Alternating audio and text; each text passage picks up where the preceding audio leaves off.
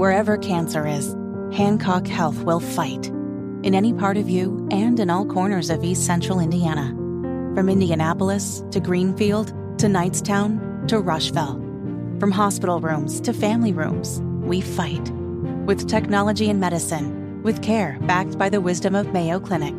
For you, for your family, and for your future in Rush County. We fight cancer here. HancockHealth.org slash cancer. Hammer and Nigel. Can you believe these characters are weirdos? So let's rock! Oh, oh man, Hammer. I've got the uh, debate on DVR tonight. Hogsett versus Shreve. Marion County Mayor debate on Wish TV, our news gathering partners. Six o'clock. I'm expecting big things, man. I'm expecting fire. I'm expecting tough uh, questions to be asked.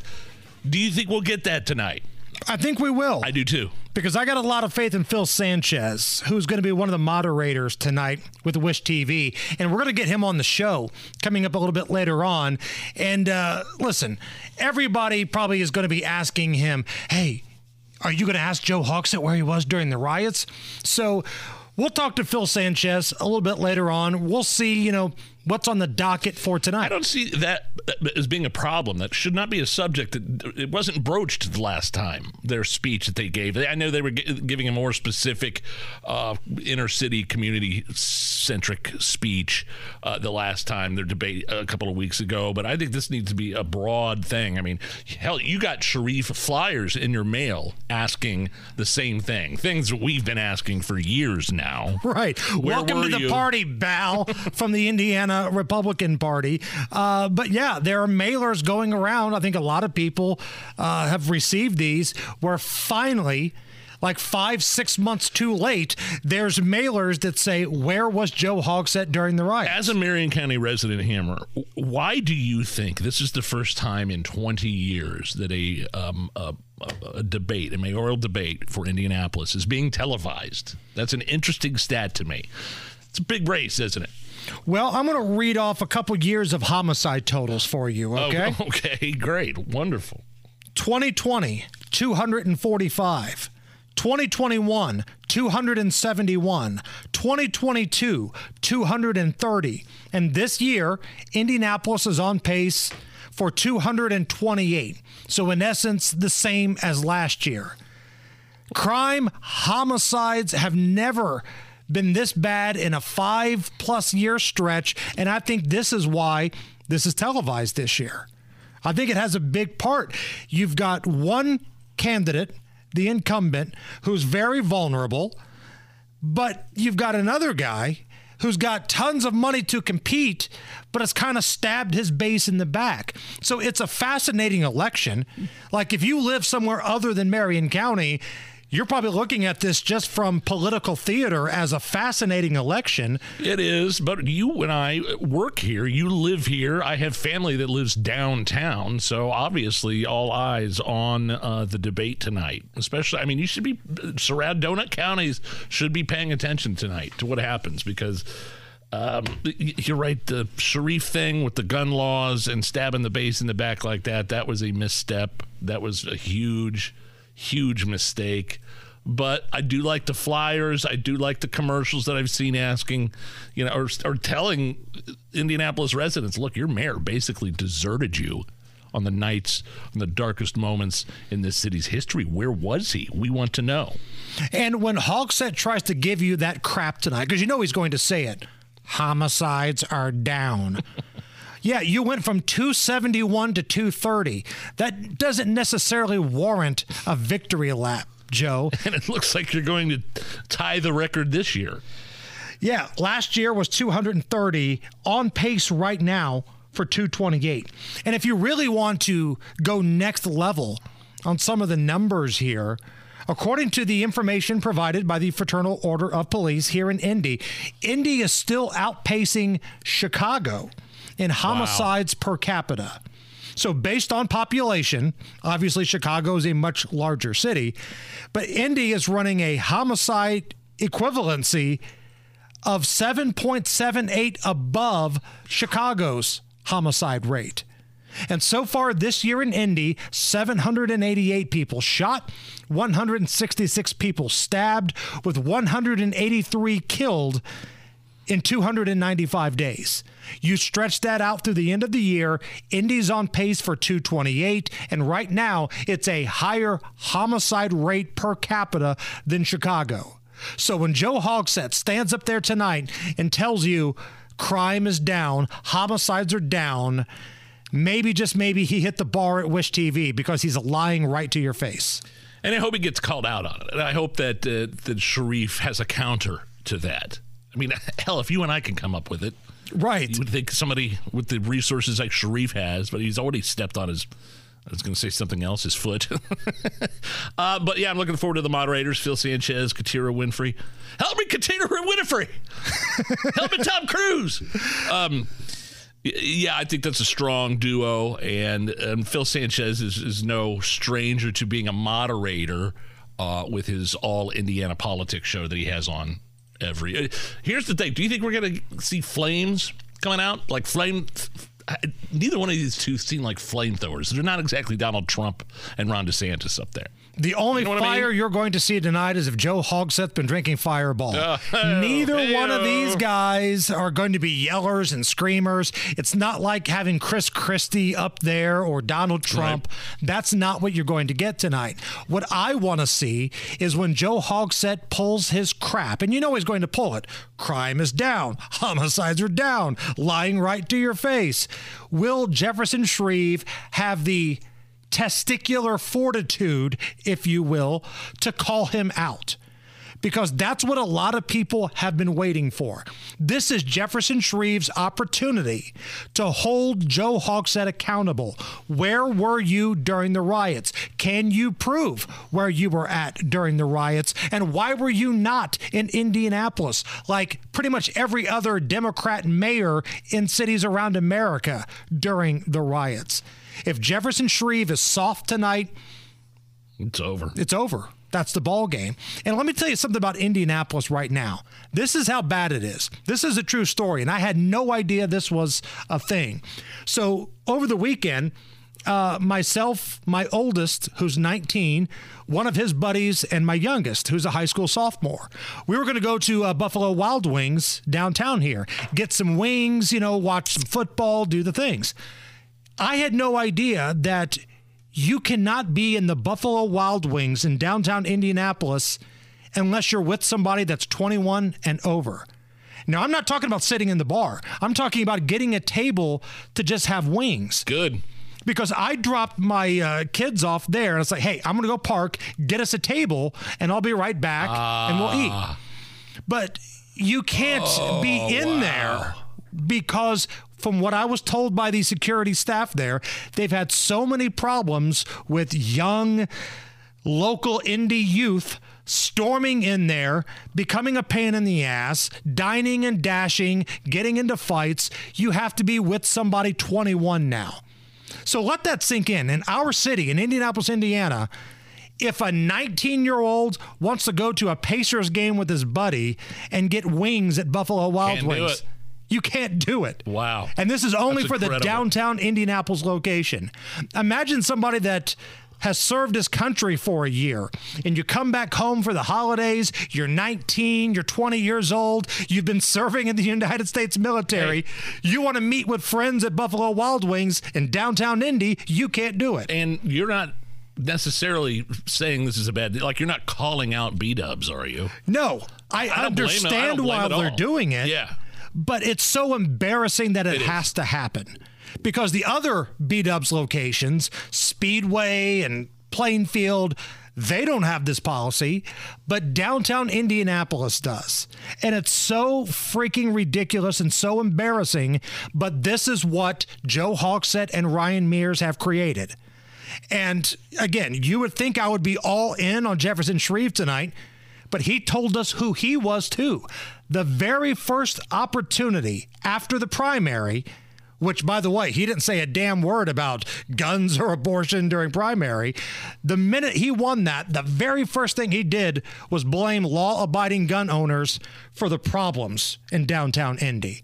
I got news for you. It's not because of law abiding gun owners that Buffalo Wild Wings has to have this policy set up in place downtown. So that debate is tonight, six o'clock. Wish TV. Uh, it's also going to be on all their streaming platforms, I believe, and we'll get. Uh, Phil Sanchez, the Sanchez, on with us coming up in just a little bit. Marcus Bailey of Wish TV, their meteorologist, he'll join us in just a minute as well. Whether it's audiobooks or all-time greatest hits, long live listening to your favorites. Learn more about Kisqali Ribociclib 200 milligrams at kisqali.com and talk to your doctor to see if Kisqali is right for you. Yes! So crazy right now! you're listening to the Hammer and Nigel Show. Marcus Bailey, meteorologist for Wish TV on the WIBC hotline. Longtime Hoosier, longtime Colts fans. On a scale of 1 to 10, Marcus, how heartbreaking was the ending of that Colts game yesterday? Man, that was it was that was rough. I tell you though, I mean, I you don't want to be like excited for a loss, but how exciting was the game, especially Yes. coming back from Jacksonville. Right. Uh, yeah. put 38, Oh, yeah. You put 38 on, you know, arguably the best defense in the NFL. Um, I mean, it just it was a bummer how it ended, but they played well, you know, uh, just up until you know the end of the first half, and then and then and then those calls at the end of, of the game was was pretty rough. But it was it was a fun atmosphere yesterday, that's for sure. knowing how hardcore and passionate of a Colts fan you are, Marcus, I'm surprised that the forecast today wasn't uh, this week a 100% chance of the league investigating game fixing by these officials yesterday. Just kind of squeezing a little something into the forecast. Uh, well, I do have the week off this week, but that would have definitely been in the uh, Monday forecast probably if I would have been going on some uh, limited sleep last night. So I, I, I was able to sleep it off. I feel a little bit better. You did a little staycation for uh, Marcus Bailey this week? Yeah, you know, I had uh, some some days to burn, and I just happened on. to notice that this week looked pretty good with 70s in the forecast, and there's There still some go. golf courses open. So went ahead and go and uh, sneak a few days off. So it's funny. I told Allison we were going to have Marcus Bailey on the show, like, you know, before the show started. And she looked at me with this concerned look on her face, thinking, uh, what's wrong? What's because usually we only have Marcus on when all hell's about to break loose. That's right. No, I mean this has been this is uh this is good stuff. I mean we're knocking on the door of Halloween. It's almost November, and like I said, uh, we got like at least I'd say at least two days coming up here tomorrow and Wednesday that will be not just in the 70s but well into the 70s. Um, and it doesn't come with any weird, you know, weather or anything like that. Nothing severe or like crazy winds. This is going to be very mild, calm, bright, 75 tomorrow. Uh, probably low 70s. Now Wednesday through the weekend, there's going to be some rain chances, but I'm I, I- don't think these they're the washouts. Nothing crazy um, in terms of uh, storm chances. Nothing widespread, um, but it does get a little bit more active. But yeah, nice five day stretch where we've got numbers anywhere between 65 and 75 here for much of this week. So You're not making any uh, any predictions for Halloween next Tuesday, are you?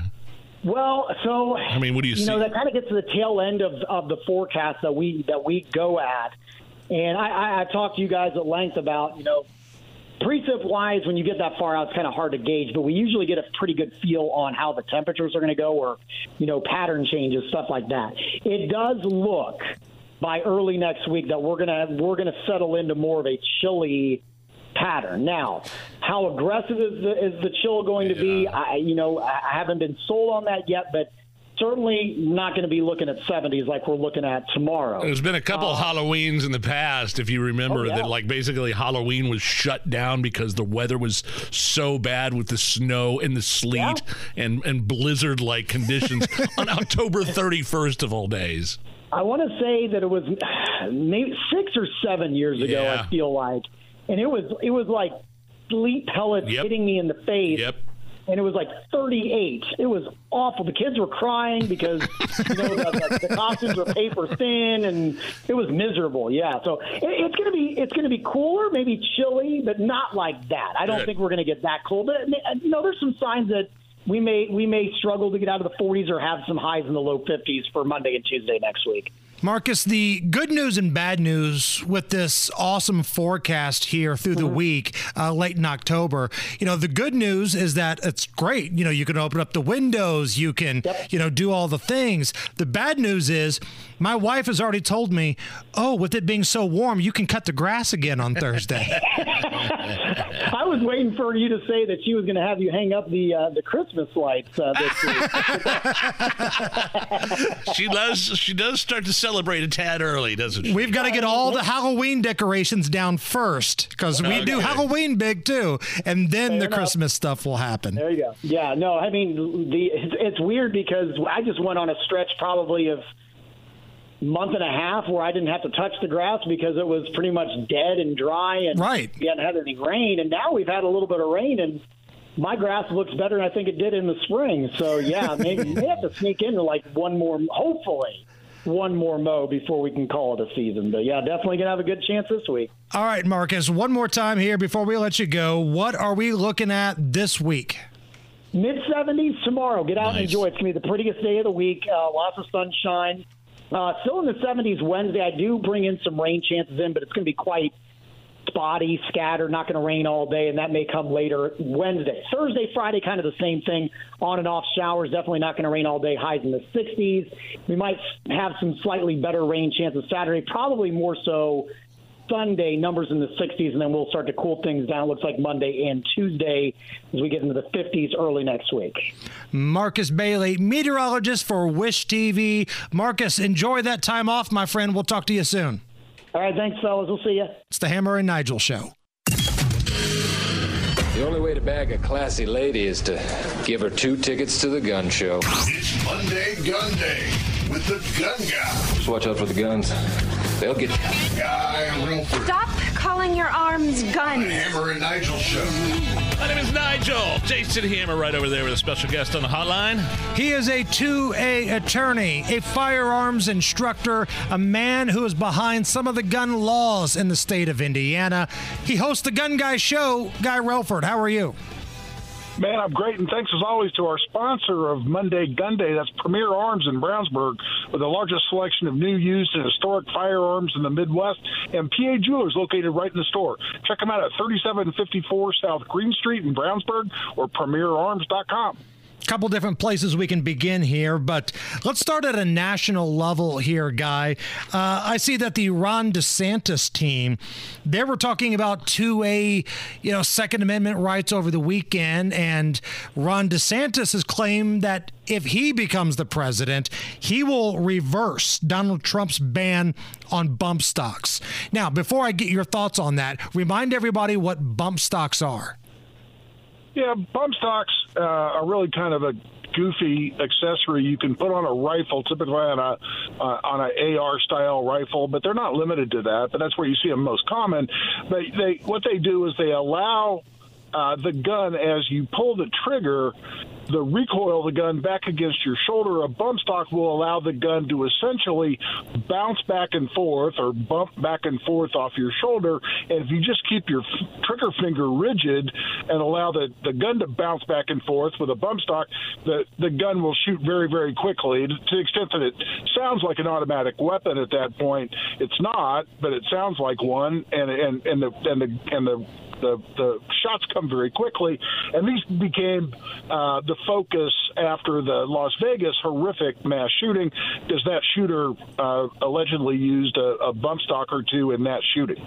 Now, Donald Trump, I don't know if he wanted to, but he kind of felt pressure to ban bump stocks. And now Ron DeSantis has said that if he becomes the president, he will reverse that ban that Trump put into place. Is this a big deal either way, Guy?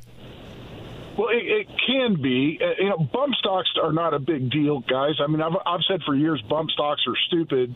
If you if you come to one of my classes or come to my range with a bump stock on your rifle, even when they were legal, I'm going to make fun of you because they're they're they're just a goofy accessory. You're you're you're trading rate of fire for accuracy, and that's never smart. So, um, they're, they're, bump stocks themselves are, are fairly ridiculous, but but what I care a lot about, and unfortunately we've seen the horrible effects of this precedent, is that this is if this is the executive branch, this is the president of the United States going to the ATF, and and and and, and it was a press conference. They were talking about Las Vegas. He said, "Oh, by the way, bump stocks are gone. Uh, they're gone. I've told the ATF make those illegal."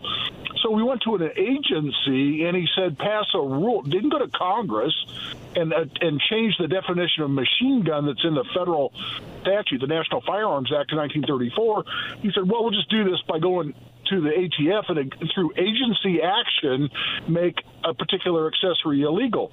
And I said at the time, we we don't care about bump stocks, but we care a lot because this is this is what Obama always threatened to do. Remember when Obama used to say, "Well, I can't get things through Congress, but I've got a phone and a pen." That's what he's talking about. He's talking about calling executive agencies and telling them to do his bidding when he can't get something through Congress. And lo and behold, here our Republican president turns around and does exactly that in the area of the Second Amendment with bump stocks. And now we've seen it happen over and over under Biden because what? The so called ghost gun, ghost gun prohibitions, uh, uh, or just through ATF rulemaking, making uh, a pistol stabilizer brace, uh, those guns, making yeah. those illegal if you don't register them as short barreled rifles. When for 10 years the ATF said, no, they're totally fine.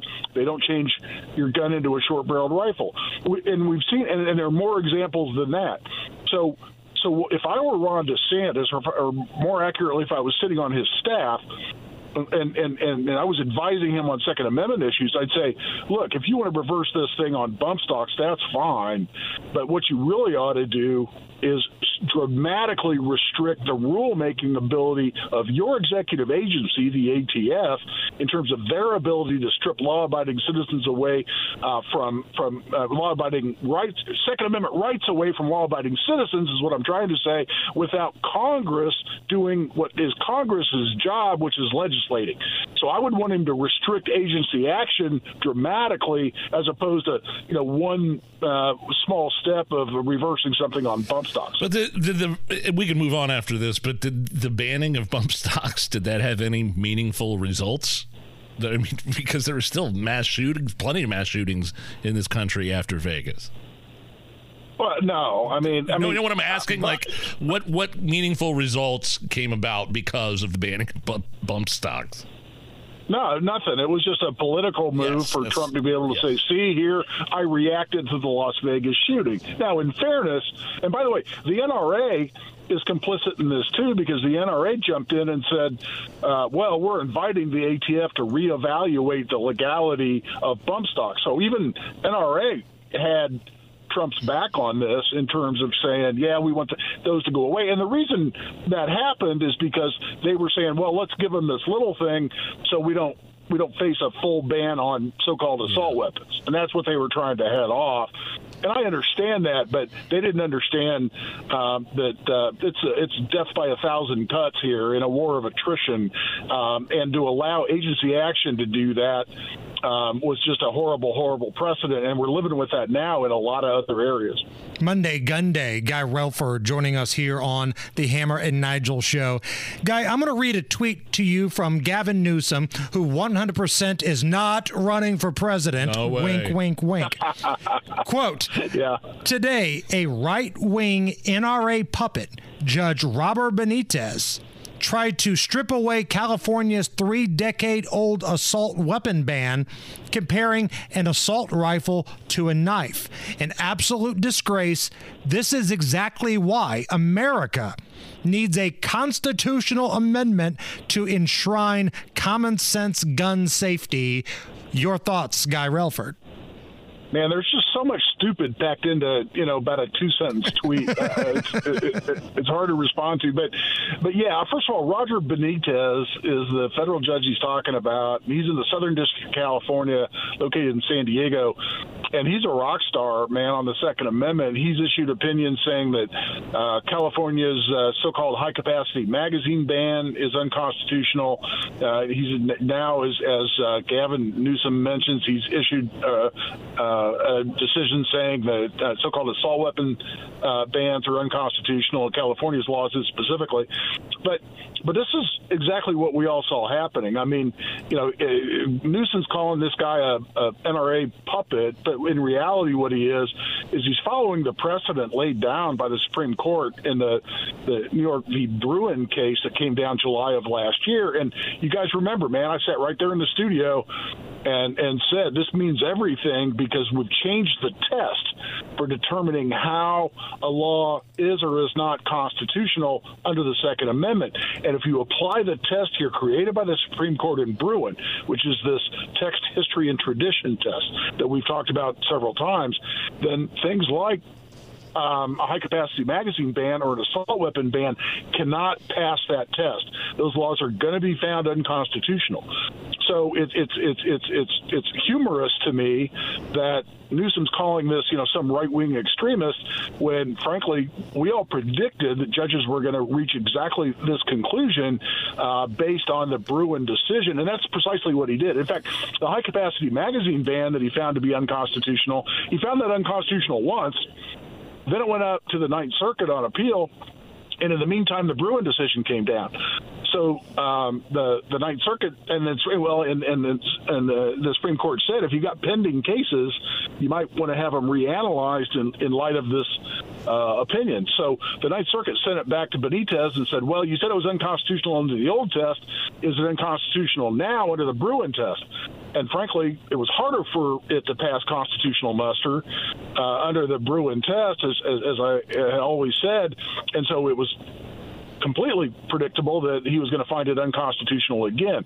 So, I mean, this is a judge following the law, and Newsom doesn't like it. But, but on the point of his proposed uh, constitutional amendment, and, and, we've talked about it in the studio as well. You know, oh yeah, we need to amend the Constitution to to lay out limitations on gun rights. He wants he wants a waiting period, and he wants you know a, a, like an assault weapon ban. He wants all this stuff in the Constitution and it's uh, by amending the Constitution, and and the, and the incredible ludic- ludicrousy of this, the stupidity of this is that this is going to the Bill of Rights.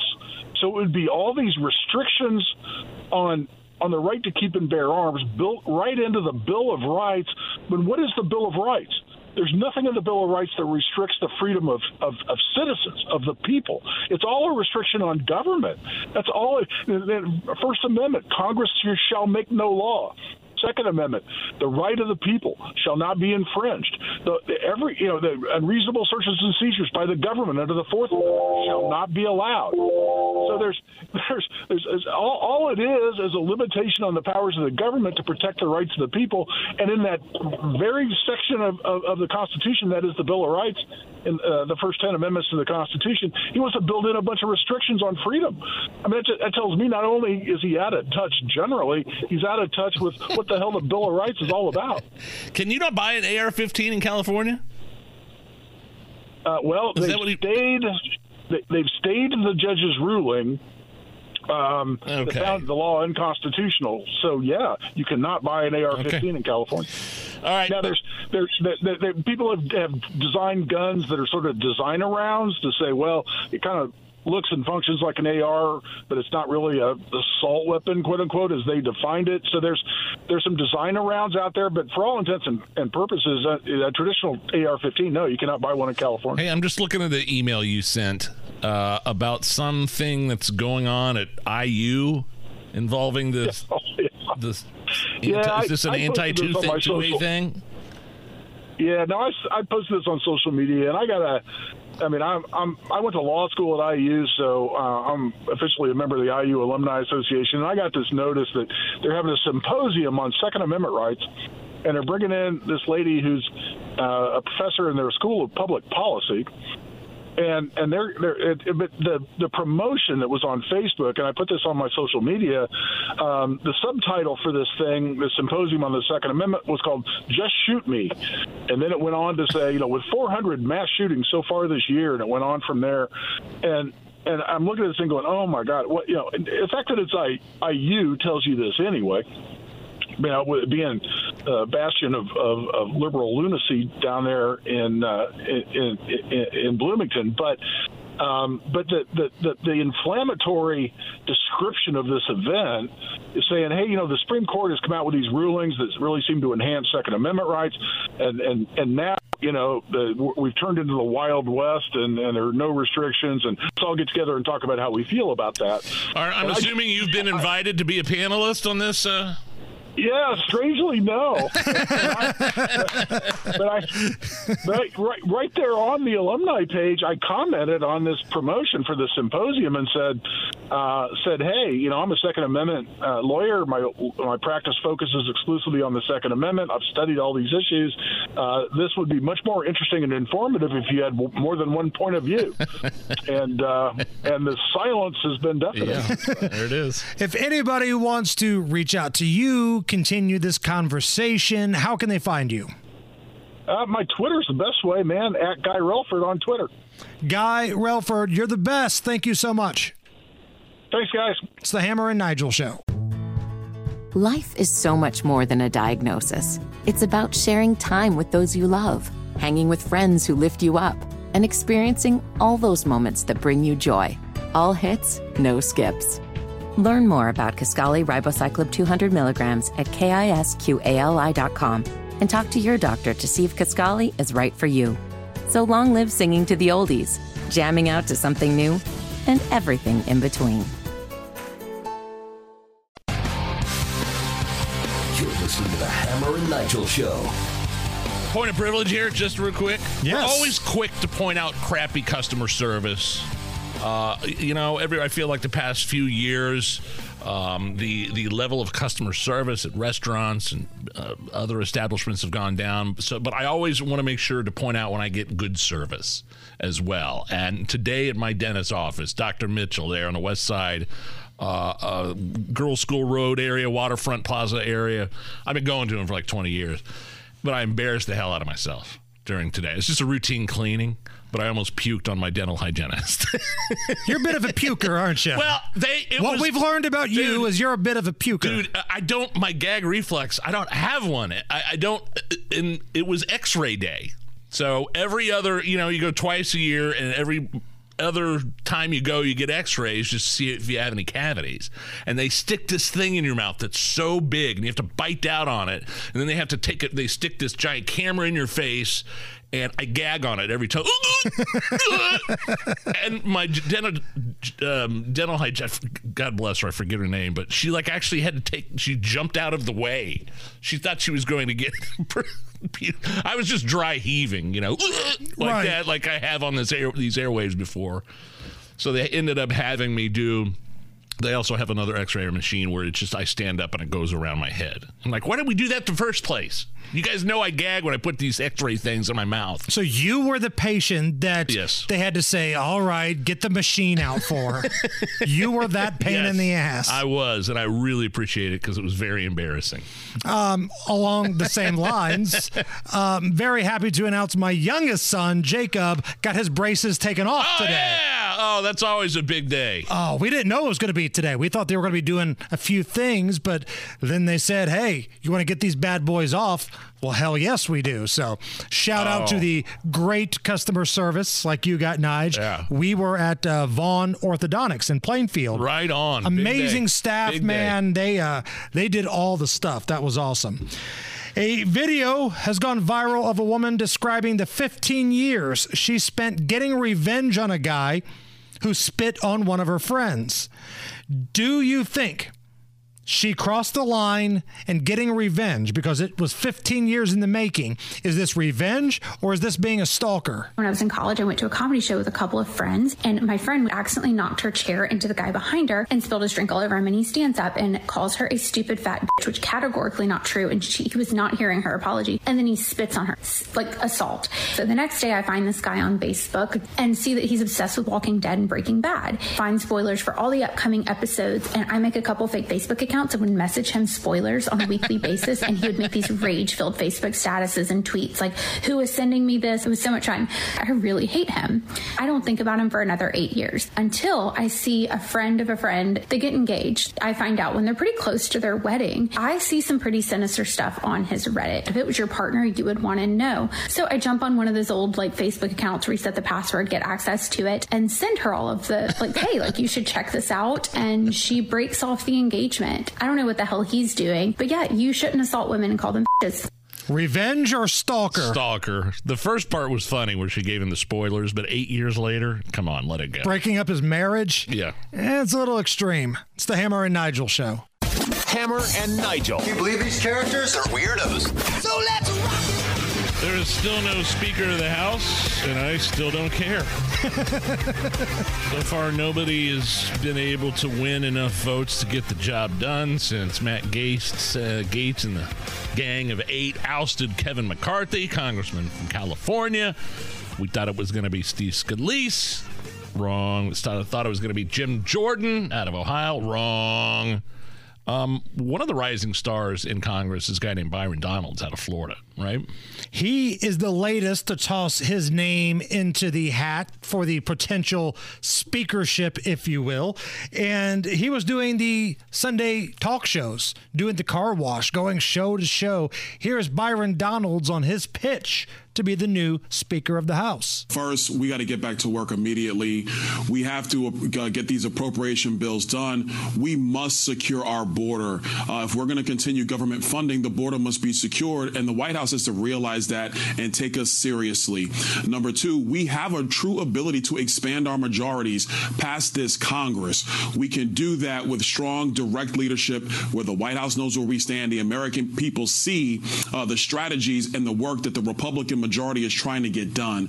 I totally believe that. And number three, we can have unity in our conference. It's going to start with a fresh voice in leadership, working with all of our colleagues to accomplish the mission that our voters sent here to do.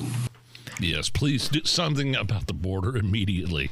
Those uh, the CBP, the Customs Borders Protection, released its monthly report over the weekend. Just kind of drop that out there, Hammer. Uh, the numbers for September 2023 historical highs uh, 269,735 illegal border apprehensions crossings, 1.6 million gotaways. Well, I'm Biden. sure all of those IRS agents that we've recently hired are going to be very quick to chase all of them down to make sure that everything's on the up and up. Thank God for all the extra IRS agents. But you made a statement earlier that you don't care if there's a new Speaker of the House. And I've heard Rob Kendall say the same thing. And every single day that goes by, you guys are showing that you're right. Because, again, I like to quote movies. I'm a movies guy, I'm a sports guy, in addition to doing politics. And there's a line in the movie Coming to America with. Arsenio Hall and Eddie Murphy, where Eddie Murphy's character, Akeem, takes all of the money away from Arsenio Hall because he was spending too much. Right. He says, if you have no more money, you can create no more mischief. That's the same way with the House of Representatives, right? If you have no speaker, you cannot spend any more money. And if you're not spending any more money, that's less mischief. I'm here for it. Because let's be honest here. It's been a couple weeks without a Speaker of the House. Has anybody's life been any different, one way or the other? When you woke up in the morning, was your routine different because there wasn't a Speaker of the House? no, I didn't even. Right. I mean, look, saying I don't care is not a take. I understand that it's important to get somebody in there. It's just making the Republicans look sort of ridiculous. That's my take. But my It's like- take is if this thing takes up to a year, don't threaten me with a good time. If Congress shut down, if the government shut down, it would suck for the people who get government paychecks. I get that. But the overwhelming majority of Americans would be better off. I mean, honestly, if a bag of sand was the president of the United States and Congress did not shut down, would this country be in a better position? I think it would. I'm team bag of sand and closed government right now. There's no way things could be any worse right? The rest of the world already doesn't respect us. Look what's going on in Israel and Ukraine. Look how squirrely China's being. They're about to invade Taiwan. I mean, you might as well have a bag of sand and save money. And if Congress shut down, that's a little less spending. I mean, think about this. Think about how bad you're taxed, right? The United States government and then the states tax the bejesus out of you. They take the majority of your money, and they're still trillions of dollars in debt. This is how poorly it's ran. So don't threaten me with a good time. If you don't find a speaker, you don't find a speaker. But if you have to have one, I like Byron Donalds. He was asked if he would release all of the January 6th videos, you know, like Kevin McCarthy was, was supposed say, to do. McCarthy was supposed to do that you become Speaker, will you release all of the January 6th footage? I will, absolutely. Okay, that's fine. The proof is in the pudding, though, right? Kevin McCarthy said the same thing, and now he's just Representative McCarthy, not Speaker McCarthy, because he didn't follow through on the things he said he would. He's making back alley deals. He's not releasing the video. He's more concerned about funding Ukraine than anything else. That's the problem. And we've got a people against the establishment fight going on right now. So you sent me some audio, some leaked audio, and I thought this was wild. So this was from Texas Democrat Representative Sheila Jackson Lee. She is the representative that serves the greater Houston area. Oh, I think she's running for mayor. There yeah.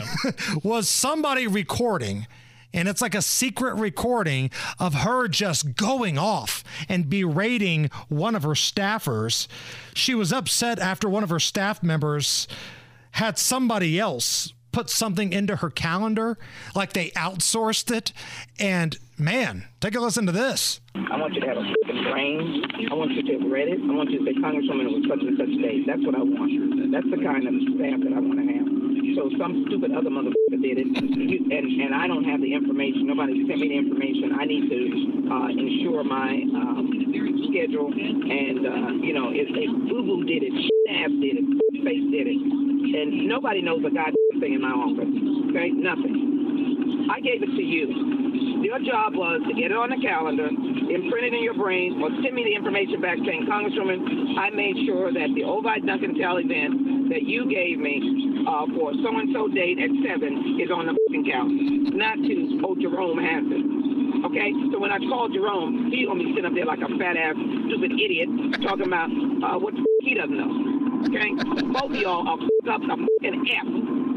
It's the worst shit that I could have ever had put together. Two goddamn big ass children, fucking idiots, serve no goddamn purpose. she seems like a delight. That's a Hillary Clinton backed Houston mayoral candidate uh, Sheila Jackson from Texas. And and honestly, like if I'm just thinking out loud, I feel like more people need to speak this way to young people. so your team, Sheila yeah, Jackson I, Lee? I mean, you know, but this says a lot about her that she hired this person. Uh, but yeah, look, I, it, more people need to speak this way to, to people that are effing up. I don't know. I'll that take, seems like her I mean, projecting Democrat- all the failures from her office onto yeah. a staff member that probably gets paid crap, has to deal with a bunch of stuff. Now, you're right. Younger people, they need to be a little tougher, have a little bit thicker skin. But this woman here just sounds like an absolute horrible beast. you need those people because it sounds like Sheila Jackson Lee isn't smart enough to schedule her own events. And honestly, that message there had some strong Alec Baldwin vibes to it. Really? You have insulted me. You don't have the brains yeah. or the decency as a human being. I don't give a damn that you're 12 years old or 11 years old or that you're a child. or that your mother is a thoughtless pain in the ass who doesn't care about what you do as far as I'm concerned. You have humiliated me for the last time with this phone. And when I come out there next week, I'm going to fly out there for the day just to straighten you out. So you better be ready Friday, the 20th, to meet with me. So I'm going to let you know just how I feel about what a rude little pig you really are. Ugh. Do you imagine leaving that voicemail for your daughter? I think the daughter should have waited out a number of years and left Alec Baldwin a crappy message. you shot and killed a woman, like, and just completely let him have it. Um, since we're kind of going down this rabbit hole of secret recordings. I mean, if you're not going to recover Greg Graham, if you're just going to let him drive by you, if the rest of you are going to let him catch the ball outside the three second lane and drive all the way in here without one guy challenging him, then I'm leaving and you fucking guys will run till you can't even stop. Now, fucking tired of losing to Purdue. I'm not here to fuck around this week. Now, you may be, but I'm not. I think Bob Knight and Sheila Jackson Lee may be dating. but you remember when we interviewed Greg Graham on our podcast a number of years ago, and we were like, "Man, were you just there like freaking out? Was your eyes just wide as Buick hubcaps?" When he was, he's like. No, that was just another Tuesday. that was pretty tame. Yeah, he goes, yeah, I, I didn't. I mean, I know it's like you know, you hearing that as a civilian that's not a basketball player is pretty shocking, but yeah, it's pretty much par for the course for playing for Coach Knight. I should have recovered. I was lazy on D. That was a great chat we had with Greg Graham. Find that. Uh, here's a little bit more. I know we got to hit a traffic break here, but since we're kind of going down this rabbit hole, here are some more great moments in recorded conversation history. And now, great moments in recorded conversation history. I hope you're not recording this conversation. Mel Gibson. You are provocatively dressed all the time with your fake boobs. You feel you have to show off in tight outfits and tight pants. Tiger Woods. I need you to do me a huge favor. Can you please take your name off your phone? My wife went through my phone. LBJ. Another thing, the crotch down where you hang is always a little too tight. Let's see if you can't leave me about an inch from the, where the zipper ends back to my hole. Donald Trump. Grab him by the. Jason Hammer yelling at the interns to keep it down. Hey, can you shut the f- up for five seconds? Jason Hammer yelling at producer Ari. What the hell was that? You're over there texting, looking at naked chicks, and doing all kinds of shit. This has been Great Moments in Recorded Conversation History. There you go. Oh, wow. That's a new feature here to the Hammer and Nigel show. Well of- done. One of many. Hammer and Nigel presents Is It depends upon what the meaning of the word is. Is this anything? All right, let's rock and roll. Hammer, how do we play? Is this anything? I'll run stories by you. You tell us if the stories are really anything or not. We start with this an Atlanta homeowner came home from vacation to find that a company accidentally demolished their home. Here is oh, Susan no. talking about getting a call from her neighbor that her house was accidentally getting destroyed. Did you hire somebody to tear your house down next door to me that's been boarded up for about 15 years? And I said, um, no. She said, well, there's somebody over here just demolished the whole house and tore the whole house down. He told her to shut up and mind her own business. said, well, look, I want to see a permit or something. And he said, okay.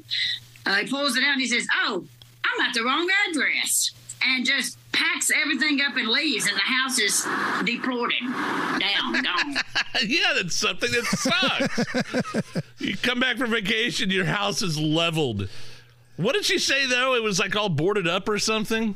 Uh, It doesn't sound like anybody lived there. I don't know, but the guy that was doing the demolishing just kind of blew it off, like, "Oh, yeah, looks like I got the wrong house. My mistake."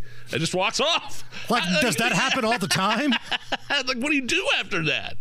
How do you make good on something like that? Now, the company says they're working on getting the situation rectified. That's the only statement this company used. Do you leave a like- note behind? But I love, I love how he said, "Yeah, yeah." What if somebody hadn't been there, and then he checked his notes? Oop, got the wrong house. Uh, yeah, I, but I just love how the way the the the guy that was doing the demolishing just brushed it off. Ooh, man, my bad. Sorry.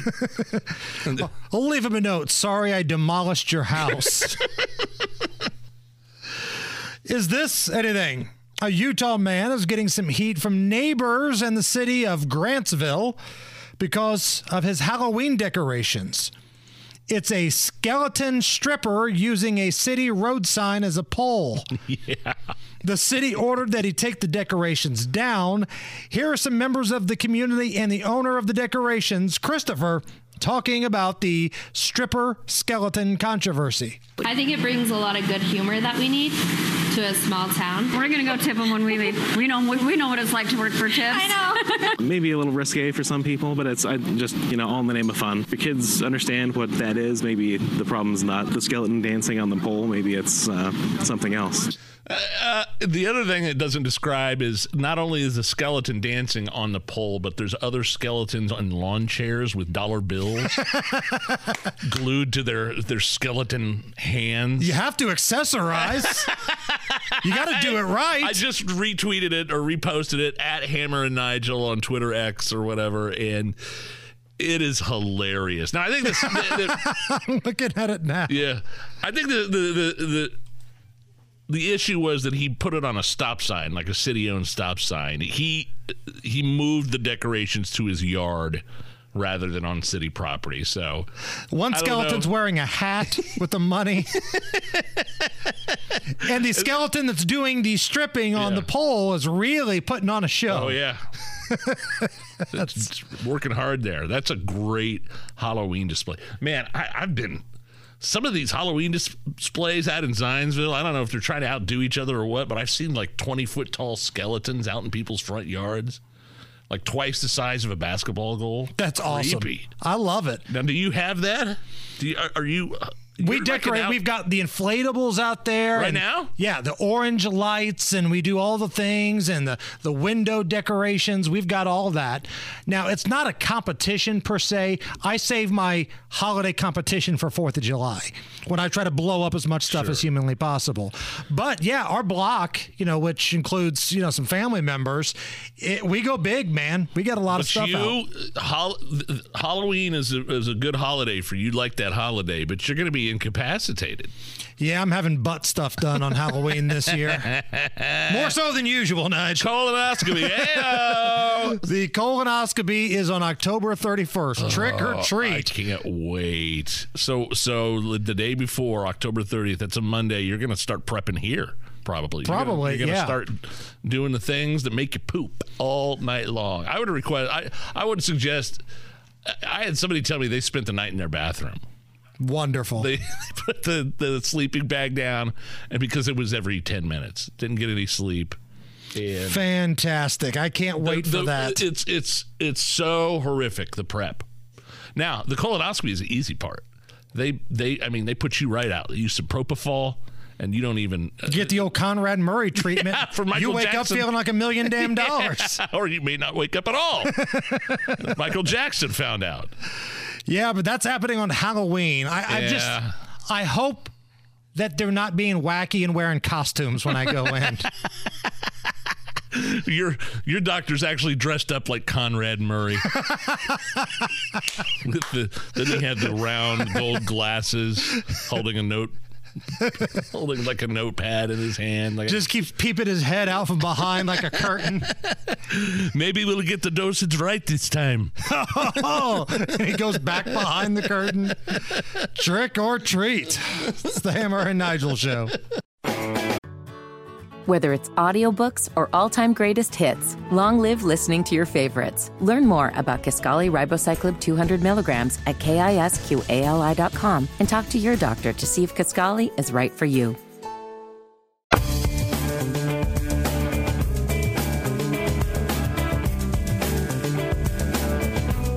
The Hammer and Nigel show. My name is Nigel. Jason Hammer right over there with a very special and handsome guest on the WIBC hotline. The best looking man in television. He is the Sanchez over at Wish TV 8.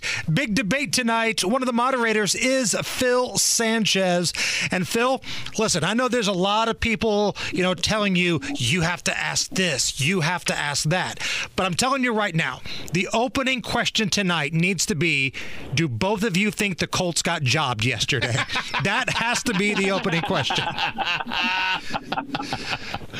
Oh, Something that everyone can agree on, right? Right. Gentlemen, good to have good good to talk to you. Thanks for having me on. I really appreciate it. It's going to be fun tonight. So, how is this uh, going to work tonight? I know you are one of the moderators. You've got Jefferson Shreve, you've got Balls Hogsett. They're all there. Um, take me through how this is going to play out tonight. It'll be me and Katiera Winfrey, um, my colleague over at Wish TV. Um, so basically, standard setup. Uh, you know, this is the first debate, mayoral debate in over 20 years televised. So we appreciate both the mayor and Jefferson Shreve coming on with us. Um, each one of them will get a question, 60 second response, 30 second rebuttal. Um, and if you're wondering who goes first, there will be a coin flip. So I, I guess it kind of will be like like football, like the Super Bowl in, in a sense. Um, so yeah, I mean, and then you know we, we go from there. And uh, Katiera and I will have to play our our best at, at keeping them on time and making sure that we keep the, the show moving. Phil, how long have you been preparing for this? What kind of meetings are you in? Who else are you working with um, in, in terms of you know you, you have producers and executive producers and things like that? How like like when did you start working on preparing for this debate? It's been a, it's been uh, a couple of months that we've been talking about it since they agreed to it. We've had um, rehearsals last week. It's a good question, Nigel, um, because nobody ever really sees what goes on behind the scenes, how much work gets put in. Rehearsals behind the scenes. Um, we have another rehearsal today, just to kind of go over the format. It's not so much the the Q and A part. It's it's the there's a lot of technical uh, parts to this as well that most people don't see. I mean, it takes an entire team to put on a on a show like this. You know, um, from our assistant news director Brady Gibson to our news director Al Carl to our owner DuJuan McCoy, who um, was an integral part of, of getting this together, and then all of you know our staff, the, the crew, the the production crew. I mean, it's it's a lot, you know. So it, it takes uh, it takes an army to, to do something like this, and I'm, proud of the work we've done so far, and I think it's going to be a good show tonight. So, is tonight topic specific or is it all things go? Because I know some of these debates, like the last debate between Shreve and Hogsett, which was a couple weeks ago, was not televised, but it was designed specifically for the needs of the black community. Is tonight's debate like, is it covering everything or is it topic specific? No, it is. It is covering. I mean, we have an hour, so we have a lot to cover. You know, um, it's we're covering the full gambit. I mean, everything under the sun. I think everybody's going to be really happy with the questions that are asked. Um, you know, I look at this from the perspective of what what do the voters want to know. Um, this is not any. I mean, there will be. We will have specific topics, but I think everything will be hit. You know, from from crime to, to health to money to I mean everything you can think of that you want to hear from your your mayor or your mayoral candidate we will hit tonight. So nothing is nothing is off the table. Um, and and again they have that 60 seconds to respond, 30 seconds rebuttal, and you know how these things go, guys. You know they can take the conversation whichever way they want, and it's up to Katiera and I to kind of to, to ring them back in. Right. Were there any stipulations in regards to this debate tonight? Like, if, and I'm just hypothetically speaking here, if Hogsett's camp says, hey, we don't want to answer any questions about where we were at during the riots. Don't ask anything like that. Is that something you guys take, you know, into consideration, or do you just ignore that thing in the order that it was received? That's a good question, Jason. Jason, and it's above my pay grade, to be quite honest with you.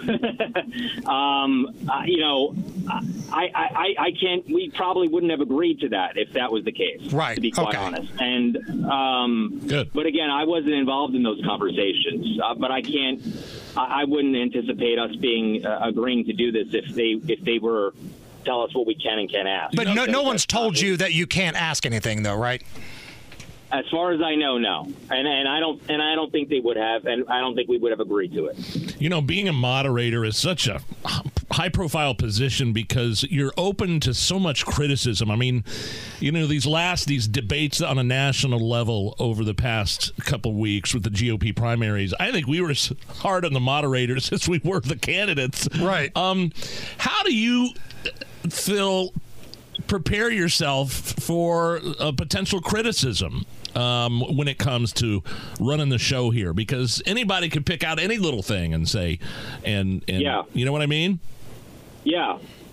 Uh, you guys know you're going to get criticism no matter what. So you know you can't please everyone. Um, I think you just you ask the questions. See, I, I have a my perspective from something like this is you ask the questions, you know, and you let them respond and let them go at it, you know. And if uh, it's not my place to play the, the public relations representative for either one of them, you know, it's it's their job to answer the questions that we ask and to to hit each other up with rebuttals. Um, so I'm not worried about that, to be quite honest, as much as I anticipated worrying about it. Um, I, I'm sure that there will be people that say, "Oh, well, they should have asked this, they should have asked that. Why did they ask this?" That's just part of the game, and if Yeah. Right. you know, You're not going to make everybody happy. that, happy. then I wouldn't. You- You're not. Right, you're not going to make gonna anybody everyone happy. Yeah. And you're a baseball guy, Phil. I think you can appreciate this analogy. I've always thought debate moderators should be like umpires. If you notice them, if you know who they are, then they're probably doing something wrong, right? We know who Angel Hernandez is because he stinks. We don't know the names of the good umpires. One hundred percent. This is this is. I I totally agree. I couldn't agree more. To be quite honest with you, um, this is not about me. This is not about Katiera. This is about the candidates, and this is about the viewers and the voters at home. You know, and, and like I said, we put ourselves in their shoes. What do they want to know? What do they want to hear from these two guys? And uh, it's not about us making trying to make a highlight reel. It's it's you know it's trying to get information out to the voter. Have you ever done anything like this before, Phil? I mean, I know you have your weekly show that you moderate, um, but this is kind of a different format.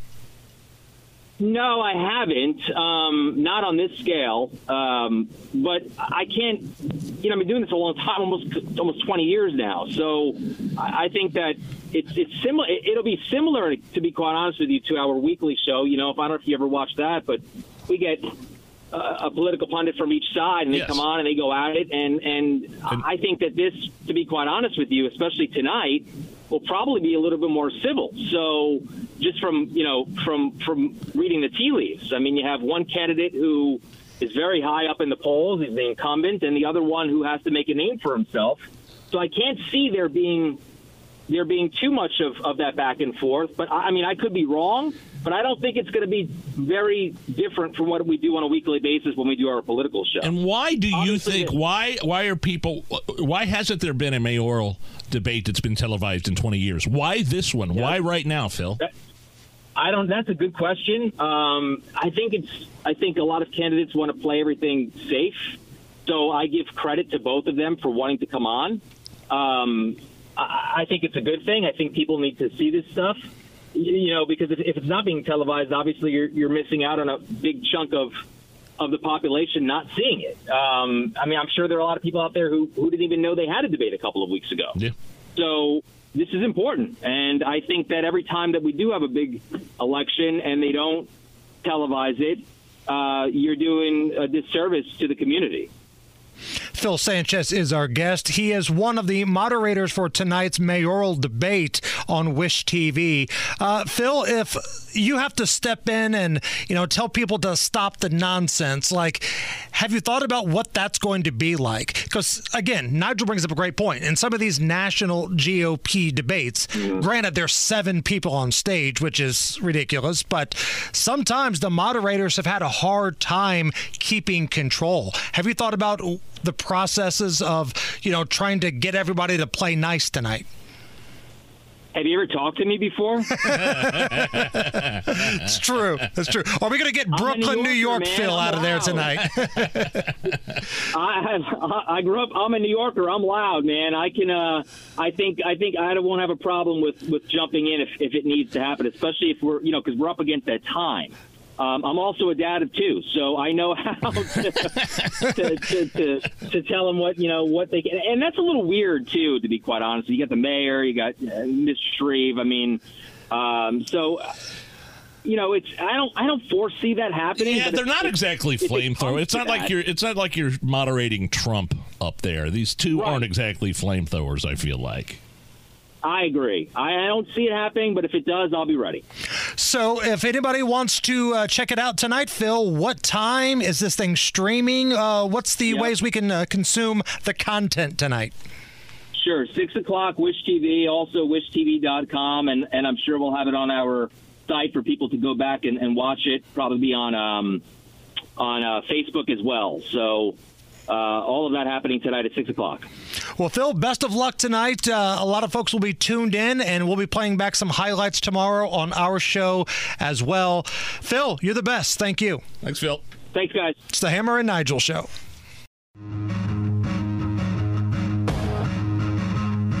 The Hammer and Nigel show. Uh, we had the story the other day about how Amazon has launched a delivering. They're, they're delivering prescription drugs with drones to their customers. You didn't like the idea. That's genius. I think there's a lot of opportunities for something to go wrong here. These drones will turn on you and your family. And do we know definitively of whether or not the drones look like the Amazon rockets that look just like a big old wiener? Jeff don't know that Bezos' rocket looks like a wiener. And I'm telling you, if you're an elderly person, you don't have somebody to go pick up your prescription for you, uh, you're infirmed, you can't get out of bed, you've got a 104 degree temperature, you don't want to get out, but you can have somebody drop you off a big old buttload of ivermectin on your front door. A drone do that? I'd say it's a good idea, good money making opportunity. Okay, all right. Well, Hammer and Nigel Records, our record label, we've been hired to come up with the new jingle Very for exciting. this delivery service uh, from Amazon using drones. Here are some of the things that we're considering. Can't you see them falling from the air tonight? Your drugs. Drug delivery. Drug delivery. Don't have to drive to pick 'em up, cause I feel hazy. Oh. It's a nice day for a drug delivery. and I'm running down a drone that flew right past my home. See? Racing all over the streets. Wondering where my drugs could be. running down a drone. I think we hit some home runs there for the Amazon drone prescription delivery service. I agree. I agree 100%. Uh, this was pretty cool.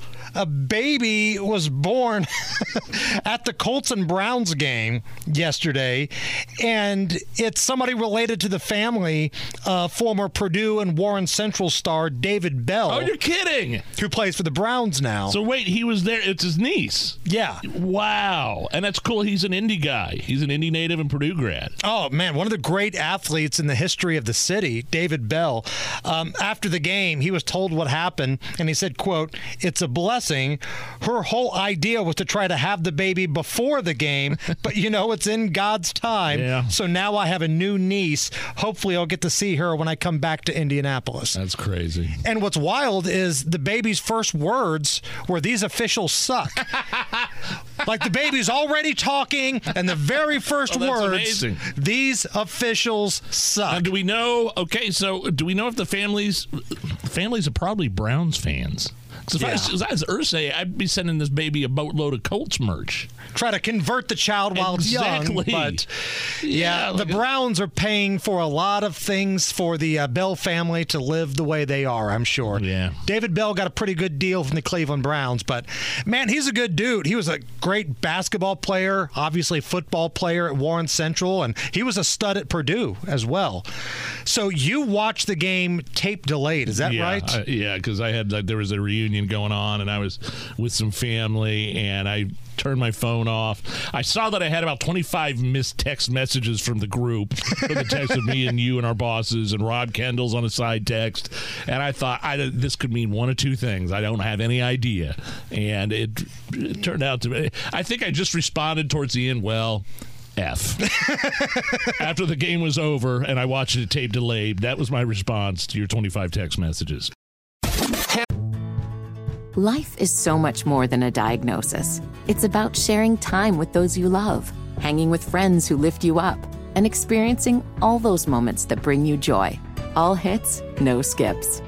Learn more about Kisqali Ribociclib 200 milligrams at kisqali.com and talk to your doctor to see if Kisqali is right for you. So long live singing to the oldies, jamming out to something new, and everything in between. Hammer and Nigel. Can you believe these characters are weirdos? So let's rock Things heating up in the uh, war with Israel. Israel threatening to cut off the quote head of the snake and launch an attack against Iran if Hezbollah joins the war. Hezbollah, uh, based out of Lebanon, has been firing rockets uh, into Israel as well. A two front war is what um, could be possibly going on right now in Israel. Remember the Batman movie from 1989, Michael Keaton and Jack Nicholson? Remember that Batman Oh, yeah. movie? There's a scene at one point where Batman's flying in his plane or wing or whatever it's called, and he's coming through the streets of Gotham in the air, and you see the Joker standing there with his arms up going, Yeah. Come on, Yeah, yeah, come and get me. That sounds like Israel right now. If you want a piece of the action, they're waiting for you. They're talking smack to Iran, they're talking smack to the folks at the Gaza Strip.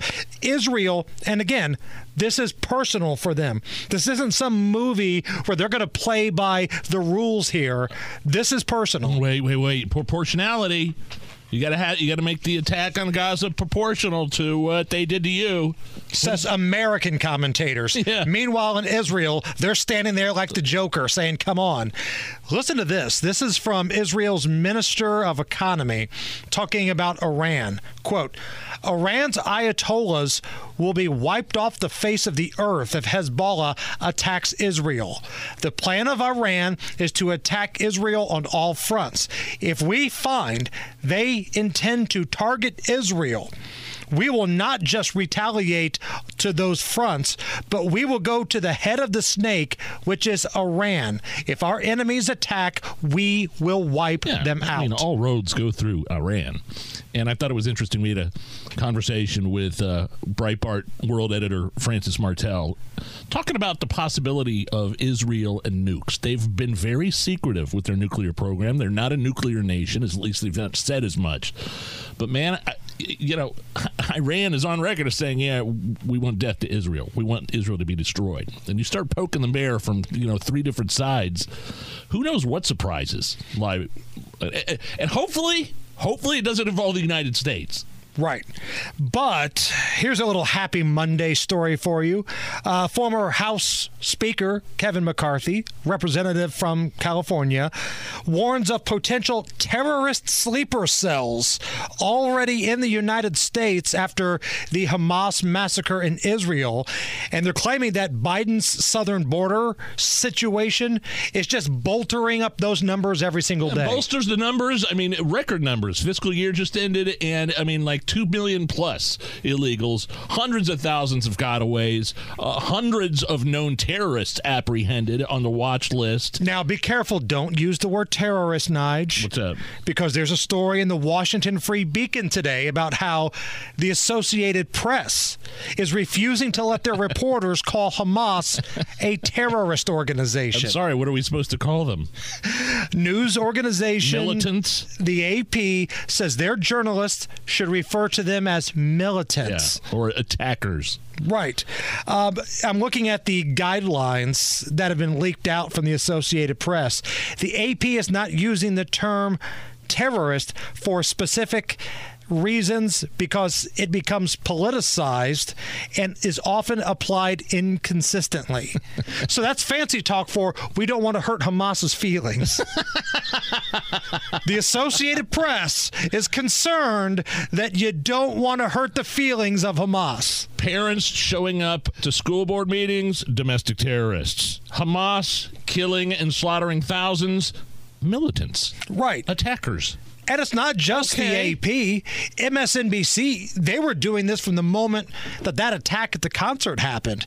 I remember Dan Abrams, who again is certainly not a conservative, but Dan Abrams went on News Nation calling out MSNBC's crap. Since Saturday, MSNBC has made 441 references to Hamas militants or, or the fighters. They are terrorists, full stop. And MSNBC's pathetic refusal to call them that is just shameful pandering to their far left audience. That was Dan Abrams Yeah. on News Nation. And then, of course, you've got American politicians, a couple squad members, Rashida Tlaib, Ilhan Omar, carrying the water for Hamas. Here's a little recap, shall we say, of what happened to Ilhan Omar over the weekend. She did this demonstrative speech and then she tried to flee. And Hillary Vaughn, who's a reporter for Fox News, kind of chased her down, wanting to get some more information. And then all of a sudden she was silent. How many more killings is enough for you? Is it a thousand more? Two thousand more? Three thousand more? How many more Palestinians would make you happy if they died? Do you, you will you be fine if all of the people of Gaza were gone? Would that make you happy? Would that be the thing that makes you proud?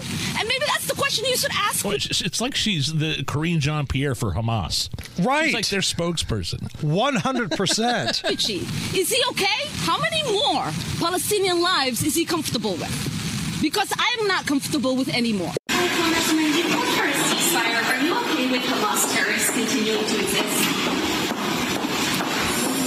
Do you think that Israel should just lay down their arms and not try to get the hostages out of Gaza? You know, holding up an elevator here. How can Israel have a ceasefire with terrorists whose entire mission is to wipe out their existence? please. Get locked in the elevator. She's got. How can they have a ceasefire if they're trying to wipe out this crazy lady? Don't worry about it. Yeah, she got a loudmouth out, uh, you know, in front of, Uh, you know, when she's got a megaphone, but when she's actually confronted with real questions and pushback, silent. Right. And it was the same thing with Rashida Tlaib. Yes. She loves the camera. She loves to dwell up those crocodile tears. But when it comes to babies being beheaded, and that's really what's going on here, she's awful silent. Meanwhile, CNN, they were covering a pro Palestine rally because, of course, they were. And they were shocked to find out that the people who support Hamas may be lunatics and hate CNN too. journalists gather here because this is kind of where the clashes ha- happens. So, all right. You are genocide supporters. You are not welcome here. Genocide supporters. CNN. CNN. No, we want to help you. What are you talking about? It's like when those uh, when the BLM riots were going on, and the the group of white boy frat boys up in the apartment started like giving thumbs up as the protesters were going by, and the BLM guys just started throwing rocks at them and breaking their windows, and the kids are like, "No, we're on your side. We helped give Patrisse Cullors another mansion. Come on." so that brings us to great moments in interrupting CNN live coverage history. This is one of my favorite stories of all time the special election in Alabama featuring candidate Roy Moore. And these are the first indications that we're seeing that there's at least interest and at least applications are going out there. Uh, when you're looking, there's clearly some Alabamians that have made their way here to Pensacola, Andrea.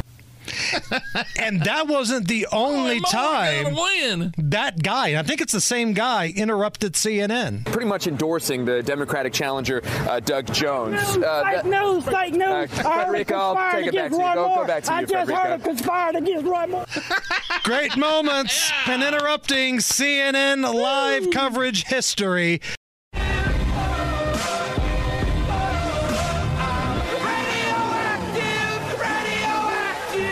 Heartbreaking loss at home yesterday. 39 38. Colts lose to the Browns. My name is Nigel. That is Jason Hammer over there with a special guest on the WIBC hotline. Kevin Bowen covers the Colts and is part of the morning show over at 1075 The Fan, KB and Andy. KB, listen, I understand like broadcasters have to say the line of, I don't normally blame the officials. There are other reasons why the Colts lost that game, rabble, rabble.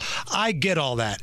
I blame the officials. I'm mad as hell. That was amateur hour on the final drive. Did the Colts make mistakes in the game? Yes. But to say that, well, the officials didn't cost them the game, my ass. I think they cost the Colts the game, and I believe I'm channeling my inner Samuel L. Jackson here in A Time to Kill. I hope they burn in hell.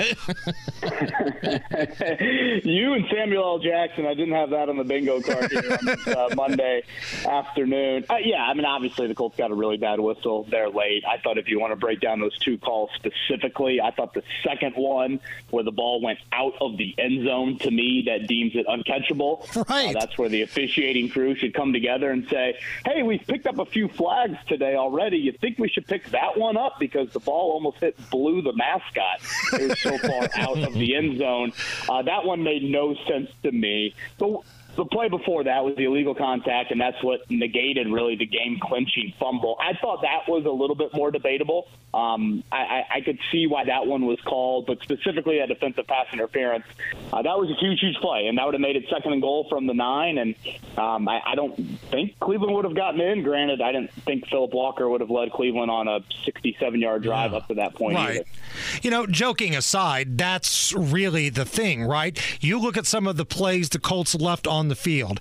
They allowed Philip Walker to drive down to be in that position in the first place. And then right before halftime, I was out, you know, running some errands with my kids and I had the radio on, Kevin, and man, I thought Rick Venturi was going to have a stroke when Minshew dropped back and the strip sack and Venturi was yelling at the radio, just take the lead at halftime. and I'm yelling at my radio. I mean, there were some mistakes made there.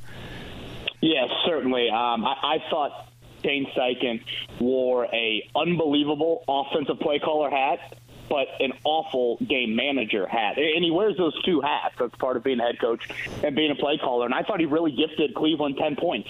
If you want to look at it late in the first half, if that if that was Frank Reich, we'd be rioting about it. Um, certainly, if that was the end of the game, it'd get a lot more attention. But late in the first half there, uh, I thought Shane Steichen got way too aggressive.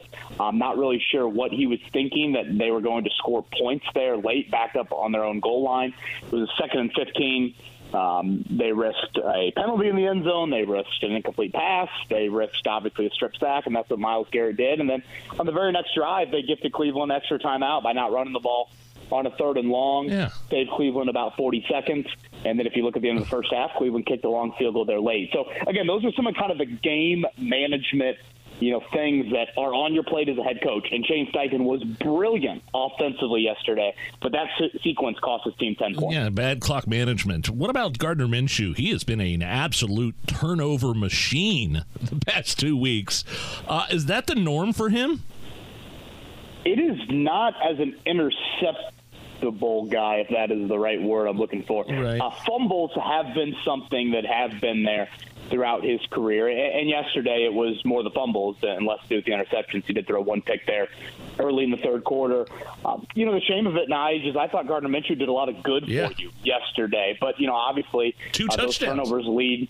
Yeah, he he had the two running touchdowns and, you know, hit some big plays in the passing game. And, you know, I, obviously when you have those turnovers and they turn directly into points, that could be crippling. And I, I, again, the back of his baseball card, if you will, that would indicate it's a little bit of an anomaly.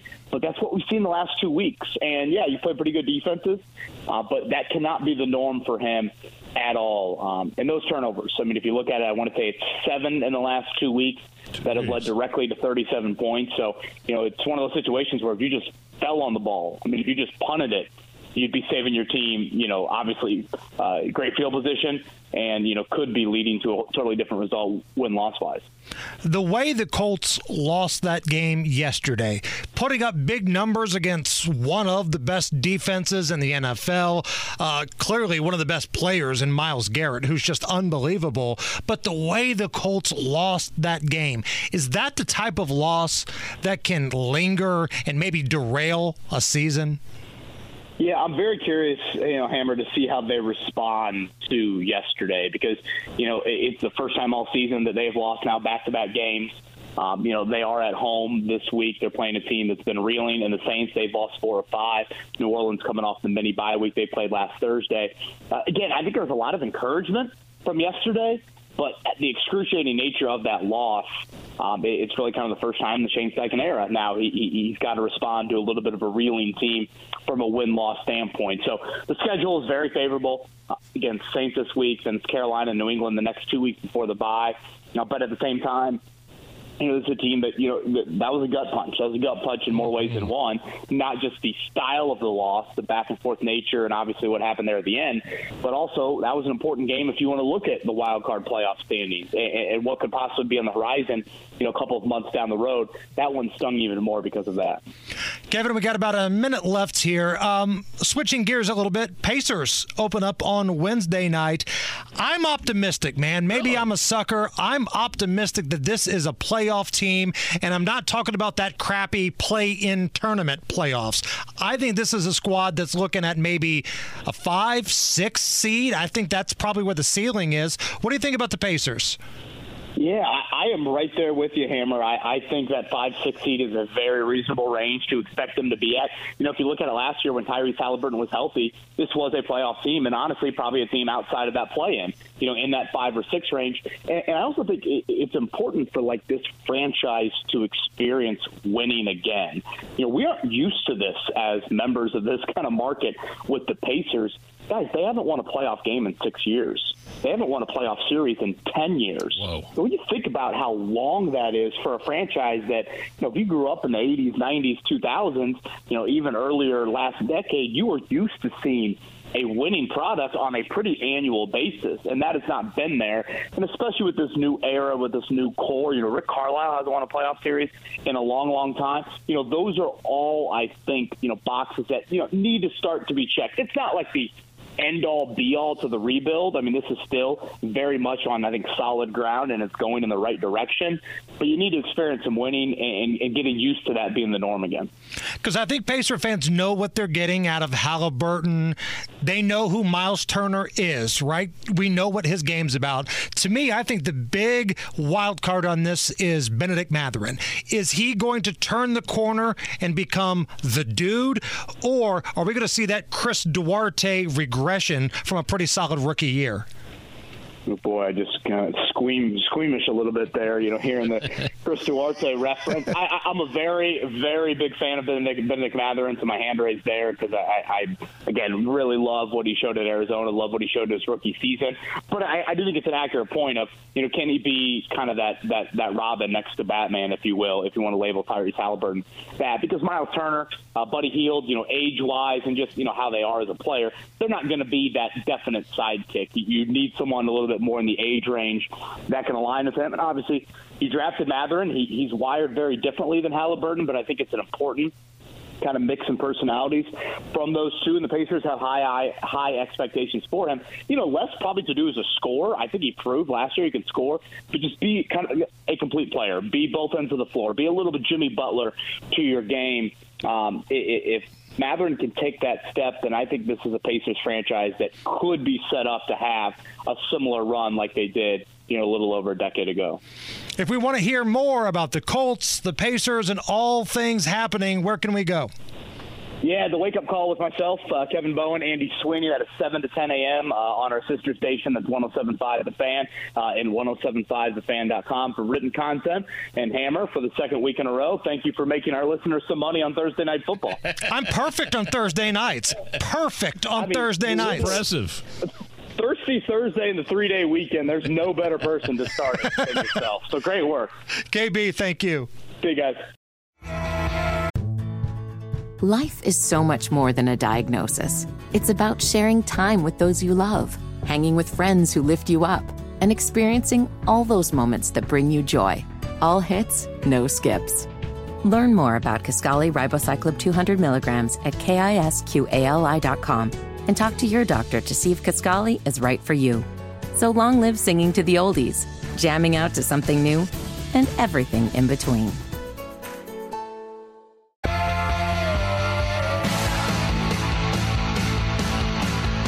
Nigel show. My name is Nigel. Hammer's here. Go straight to the WIBC hotline and bring on Daisy from the Chicks on the Right. ChicksOnTheRight.com. Chicks on the Right, of course, used to be part of our family here on 93 WIBC. Amy Jo, a.k.a. Daisy. How are you? I'm doing great. How are you doing? Oh, not as well as Hamas apparently, because they're getting a hundred million dollar check from uh, Joe Biden. Does anybody really? But let's let's start there. Hundred it's hundred Yeah, million dollars for is- quote humanitarian aid, right? 105. You know, you oh. got to tack that five on. All right, Nigel. You can't forget. I feel like this this stuff is insane because we, you know, money is just like growing on trees now because we're completely broke. So when we talk about billions and billions and billions of dollars, I think people are just like whatever because it's very intangible to the average American taxpayer because you know it's like what do we care, right? It's just billions of dollars because we just keep working and they just keep taking our money and it doesn't even matter anymore. But yes, Biden last Friday was like, hey, I need 105 billion more. So 61 billion of that is supposed to go to Ukraine. 14 billion of that is supposed to go to Israel. 10 billion is supposed to go to quote humanitarian um, things. I don't know what that means. To me, humanitarian is like we're going to just send that to Gaza, and then that's going to end up in the hands of Hamas, which will end up in basically like Yeah. in for more terrorist activities. So that's ten billion dollars that's going to go to more terrorist activities. Thanks. So does he And then- like? I've seen convoys of trucks with actual supplies moving into Gaza, and I'm I, I love that. I'm fine with that, but it's It's the right. actual it's the actual cash that I'm I'm, I'm a little worried about. Right, but my favorite is that 13 billion is supposed to go to the border, which I'm like, okay, this is after they poo-pooed the whole wall thing, which was at the time. Remember back, you know, a couple years ago, they were like, walls are bad. You know, board, Oh, border racist. stuff. Like we're not gonna. Right, it's all racist. You guys are, you know, total xenophobes. It's all really terrible. This is after we've gotten what, like seven million illegals that have poured over the border. It would have cost us five billion to just build the wall. That's what it would. so now it's like let's go ahead and send 13 billion for border security. I, I mean, these people are an absolute mess. Which, by the way, mess. uh, side note, uh, record fiscal year, uh, record number of illegal immigrants uh, under Joe Biden's administration. Uh, just learned that Mm-hmm. over this weekend. Just a side note there, but it really seems like Joe Biden is trying to put the Israel war, the war in Israel, and the Ukraine war, kind of together, like so taxpayers fund them both and think of them equally, which is not really the case. Yep, yep. His speech last week was so disjointed, and his speechwriter needs to be. They need to be put. That speechwriter, my God, needs Yeah. to be put on an ADD meds. That's Like what I. That's that's what I wanted to ask you about is, is is Biden's speech because you know it didn't seem very fiery. Like I remember the the speech from hell right a couple of months ago, and uh, he's at the podium under the red backdrop, and he's yelling at you know MAGA Republicans and white supremacy is the ultimate Mm-hmm. national security threat. I didn't see that kind of same um, uh, passion uh, at the Joe Biden speech No. last week. Well, I mean, this administration still believes. I mean, you could ask John Kirby. I mean, they, they still believe that climate change is the number Yes. one threat. they so they this weather weather is still you know scarier than terrorists, right? So I don't I don't think they see you know how severe, how awful, how you know how threatening terrorism really is. Um, but they the the speech was disjointed. I really think that he needed to focus on the hostages, and he didn't. And Yeah. and I I needed to feel that my president was going to be strong, and that he needed to do everything he could to get American hostages back. And he didn't focus on the hostages. All I see is a president who is basically on the beach now, enjoying another vacation. Oh, I saw while that. they're Yeah. Right. I mean, there are still hostages in the hands of Hamas, American hostages, and he doesn't seem to give a crap. Let me correct you. Uh, according to mainstream media, they are not hostages; uh, they are detainees. Oh my Oh, God! and also, just, and, and and just and just to let you know, according to the AP, they aren't using the word terrorists to describe Hamas anymore because it's been What? politicized. what what's what's the word? Like uh, militants or attackers. It's just, it's isn't it just infuriating? I Oh, mean, it. It's press, so like gross. they are just it's it's like they're just trained from you know, and, and we listen, we see it in colleges because they're that's where they're trained, right? They're trained on these ridiculous indoctrination center campuses where they're trained how to speak about terrorists now, and we see it. Like we can see that severe anti-Semitism that's on full display in these college campuses. It's disgusting. I've never seen anything like it, but they're showing their true colors, and you know, we're seeing, obviously we've seen over the past couple weeks. Like, I, in fact, I'm all for it because it's like it's gross to see, but then you're like, okay, rise to the surface. It's kind of like watching rats like run out of shit. You want to you want to see like, okay, now I see who you are. I see who you really are, and we're seeing celebrities, we're seeing leaders, we're seeing people who, I mean, people. Conservatives, even people on our side, like liberal. Obviously, liberals are doing it, but I mean, even people that I would have never dreamed of, like people that I followed on social media and stuff. I'm like, wow. I mean, I didn't think that you were anti-Semitic. Like, I am not going to follow you Yeah, anymore. I That's really. I Yeah. really don't care. We're speaking with uh, Daisy from the Chicks on the Right. I don't care what Joaquin Phoenix has to say. Yeah, a bunch of those celebrities Right. wrote a letter calling for a ceasefire. Um, I'm hearing words like proportionality. Have you heard Yeah. that word? It needs to be a proportional response. And I'm like, so okay, what do they do? Are, is the IDF going to go in there and, and slaughter and kill babies and chop off heads and burn people alive? Is that proportional? Yep.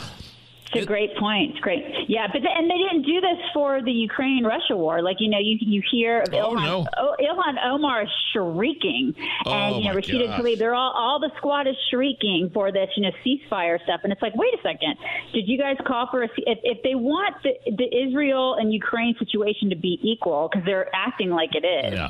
I didn't. You didn't hear celebrities calling for a ceasefire for the Ukraine Oh, no. Russia situation. I didn't. Did you hear that? No. what I- you actually saw was uh, the Ukraine government handing out AK-47s to its citizens, and I, you know, I'm wondering how liberals, anti-2A liberals in the United States, are squaring that.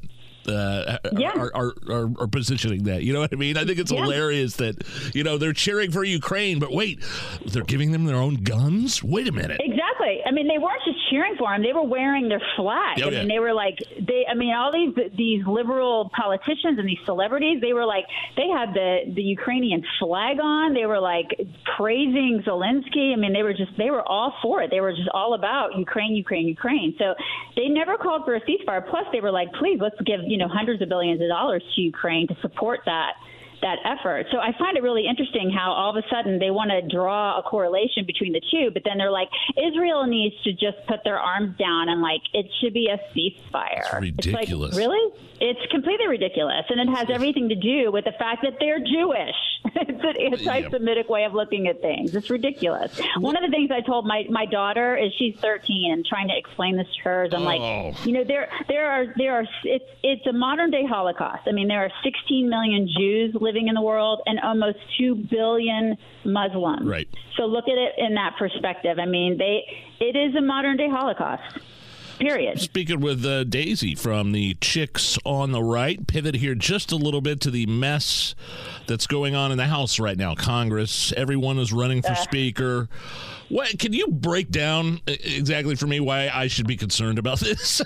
Oh my gosh! I, you know what? We, at first, I was, and I was really, I was into it. Really? I thought, okay, Really? Yeah, I thought, I thought, you know, this is this is neat. Maybe they're making a stand. Maybe they, because I thought they had a plan, Nigel. And then I, then I real, then it was a whole like wah wah wah wah wah. It did they not don't have a have plan. There's no plan. and now I'm just irritated. And I thought, you know what? At this point, I, I'm thinking it's just going to be, you know, they're just probably going to like shove a Democrat in there. It's just, just like what's going to? Because I don't. I, I just, I honestly thought, okay, they're doing this for the for their constituents, and now I'm thinking they're they're not doing it for us at all. Now I think it's just very self-serving, and I'm irritated. And we can never. It just shows how much that we can never unify on our side, and how Democrats are so good at doing it on their side, and we just suck at it. And it just it amplifies that for me, and that it's very disconcerting. I'm, I'm just very disappointed on our side, and I just hope that we can. Who do you I'm like? sorry? Who do you like? I, I like I Byron like- Donalds. I love Byron Donalds. If he can get it done, that would Yeah. be great. But I mean, if but that's the thing. If he can get it done, I thought Jordan was going to be able to get it done. too. and He didn't, and he didn't get it done. So I mean, I had a lot of faith in that, and now I'm just losing. I'm losing all the faith, and so Yeah. I don't like that. You know. So uh, We'll see. I tuned into a little bit of the chicks on the right this morning. I missed what you, I missed the Trump ad. What is the latest Trump ad? It's very dystopian. Really? It, shows, yeah, and I like it. A lot of people don't like it because of the fact that it has that dystopian nature to it. But it shows, you know, it, shows Hillary Clinton trying to deprogram all of us, yeah. and it it has Well, sort of didn't she say? Didn't she say she we needed re-educated? Like, yeah, Matt- totally. It, to- it, I think it's fantastic, and so I think it's great that Trump's um, team has taken that and Yes. run with it because you know I wouldn't put it past Hillary to do that. Because, listen, take these people at face value. If if Hillary Clinton says that, we shouldn't we shouldn't joke about that so much. I mean, I believe when these people say this the things, we should believe them saying the things. And Absolutely. I and I think that Trump is on it when he when he takes that at face value and he's like, listen, she totally wants to deprogram you. She does believe that you're deplorable, and you know I wouldn't put it past her. So he made an ad about that, and I think it's awesome. All right, and we'll have you know. We'll yeah, check uh-huh. that out and retweet that. Uh, speaking with You Daisy should. from the Chicks on the Right. Anything you're working on at chicksontheright.com you want us to mention? Oh my gosh, all sorts of things, all the things, and um, also listen. We do the important news too. Like Mick Jagger is 80 years old, and I think he just married a 30 year old. So, you know, guys, there's hope for you when well, you get older. look, I mean, Al Pacino and Robert De Niro both just had babies. They're in their 80s. So gross, Nigel. As a, gr- So, does it- as a woman, or do you look at that and say that's Ugh. that's kind of disgusting? I mean, these guys aren't going to be just- real fathers to these kids. It's it's not disgusting for the guys. It's Oh, no. I mean, it's, but I mean, I'm pretty. I'm sure. I'm sure the girl is just kind of looking. She's basically like, I don't work. That's that's what she's saying. But you Yeah, think, uh, but you gotta, you gotta. I mean, Mick Jagger. I I mean, Mick Jagger and Joe Biden are basically the same age, and they are night and day in terms of Night their and day. physical appearance. And I mean, Mick Jagger. They just And came out with a new album. Mick Jagger still looks Yeah. great, dancing around on stage, still working. He's got he's got the moves like Jagger. he's got the moves. All right, That's right. Daisy, chicksontheright.com. Thank you, doll. We'll talk to you next week. Have a great one.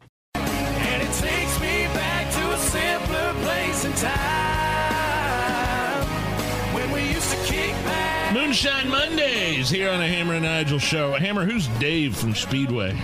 Dave from Speedway is a regular listener of our program and uh, wanted to help us out with this segment. Really? Okay, here's the note. Hammer Nigel. I don't know why I'm. In your mind, this is what Dave sounds Hammer like. Nigel, the old smoky blue flame moonshine I promised to drop off a few weeks ago is back on. This is the closest real moonshine I've had from a commercial distiller. It's 126 proof with good corn flavor. He, it's our it's our go-to night before the Indy 500 party favor. Cheers, Dave from Speedway. Well, that's nice that Dave.